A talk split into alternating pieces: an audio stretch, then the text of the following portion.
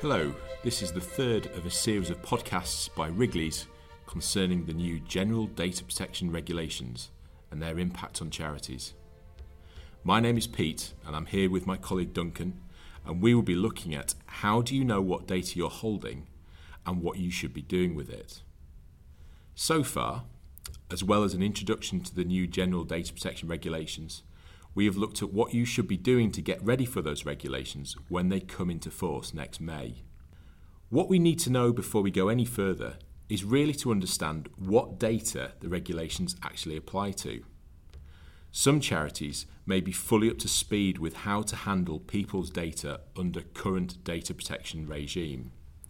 But for our purposes here, let's start with the basics. What is data as far as the regulations are concerned? Okay, Pete. Sitting as you might be at your desk, you will have lots of different sets of data around you. You'll have an internal phone list pinned to your notice board, a spreadsheet on your laptop, perhaps with details of supporters who you regularly email news- newsletters to. You might have business cards in your desk drawer and some scribbled notes, certainly I do. These are all data in its commonly understood sense, but are they to be regarded as data as far as the regulations are concerned? The regulations apply to the processing of personal data wholly or partly by automated means, and to the processing not by automated means of personal data which is or intends to form part of a filing system. So from this we can see there needs to be automation or filing involved, there needs to be some form of system, and there needs to be processing of that information. So if we go back to our desk example, the requirements count out the business cards and the scribbled notes, and they almost certainly rule out the phone list. However, the spreadsheet on the laptop seems to be a different matter.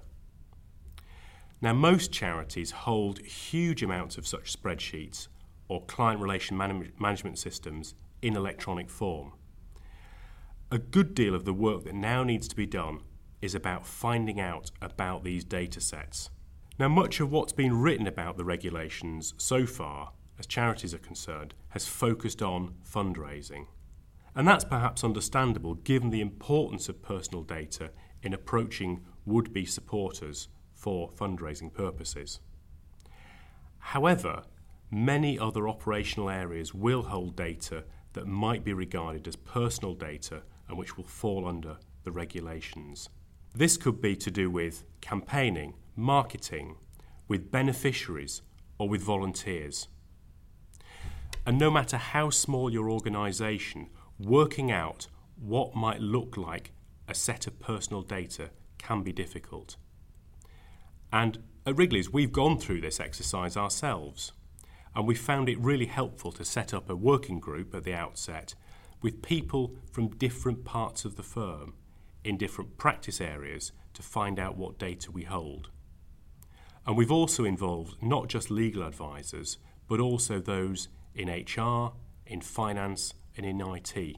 So we get a global view of the firm and the data in its broadest sense that it holds. So I'd suggest that if you haven't already done this, you get a group together, think through your organisation and its operations, put together a questionnaire to get further information from your trustees, from your employees and volunteers. And here again, in, in the firm here, we asked about whether certain categories of information were held, from really basic stuff, names and addresses, to more detailed, whether we hold information on children or family members or their assets. We've also asked about whether we hold more sensitive data, and more about that in a short while. We've also asked about how the data was held. Is it in hard copy? Is it electronic? Is it on-site or off-site? Is it on our website, or is it somehow available via social media? You'll also need, as part of this information audit across your organisation, to identify the data you process and how it flows into, through and out of the organisation. Once you've gathered all this information, you should then be in a position to identify all the data sets relevant uh, for the regulations. That will then help you determine the lawful basis on which you are, or on which you want to be, processing each data set. That in turn will then help to inform the drafting of your consents, your privacy policies, and other data protection documentation. Thanks, Duncan. Um, I suppose in some cases it is obvious that data is personal, but on a more complicated basis, what if there has been some form of anonymisation of the data in hand?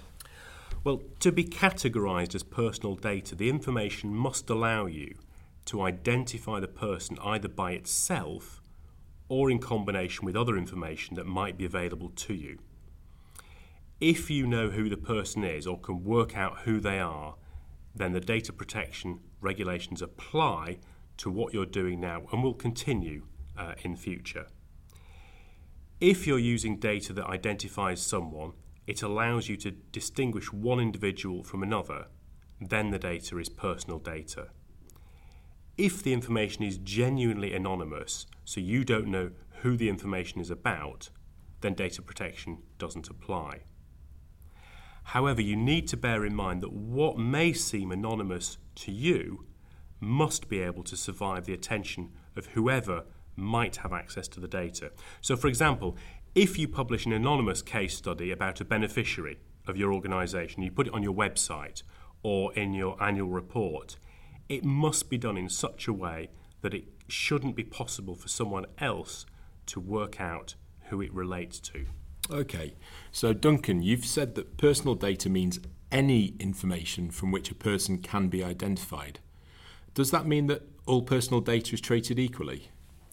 No, the current data protection laws and the new regulations both identify a difference between certain basic personal data, names, addresses, phone numbers, bank account details and the like, and so-called sensitive personal data. Now, sensitive data is information about someone's racial or ethnic origin. It might be about their health, whether they've been involved in an offence, or about their political beliefs or whether they're a member of a trade union. Sensitive data also covers religious beliefs or details of a person's sex life or their sexual orientation. And that's always been under the um, data protection uh, laws. However, the new regulations also introduce additional sensitive data categories of uh, genetic or biometric data of a person.